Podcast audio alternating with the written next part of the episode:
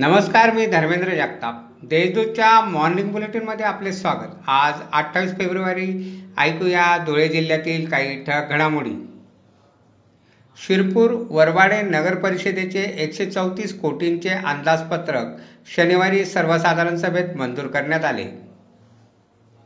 थकबाकीदारांनी त्वरित मालमत्ता कर भरावा व जप्ती टाळावी. मालमत्ता कराची थकबाकी भरली नाही तर गुन्हे दाखल करण्यात येतील.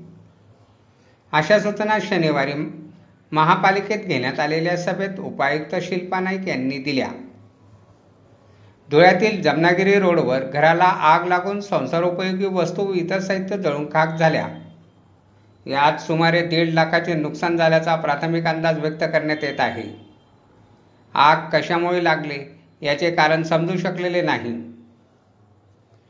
पूजा चव्हाण मृत्यू प्रकरणाची सखोल चौकशी करून संबंधितांवर गुन्हा दाखल करावा तसेच वनमंत्री संजय राठोड यांचा राजीनामा घ्यावा.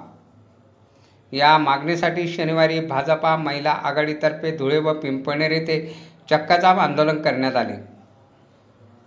धुळ्यात कोरोनाची रुग्णसंख्या वाढत असल्यामुळे सात मार्चपर्यंत दोनशे अकरा शाळा बंद ठेवण्याचा निर्णय प्रशासनाने घेतला आहे. साक्री शहरात महामार्गावर अपघात देखावा करून चालकाला लुटीचा गुन्हा. पोलिसांनी काही तासात उघडकीस आणला आहे. या प्रकरणी चार जणांना अटक करण्यात आली. लूट करणारे चारही विद्यार्थी आहेत.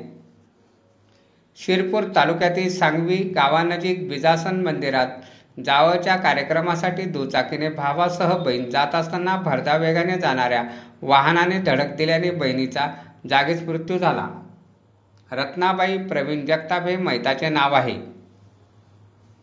धुळे तालुक्यातील चौगाव शिवारात वजन काटा येथील मोकळ्या जागेत उभ्या असलेल्या मजुराला चिरडून ठार केल्याप्रकरणी चालकाविरुद्ध गुन्हा दाखल करण्यात आला आहे.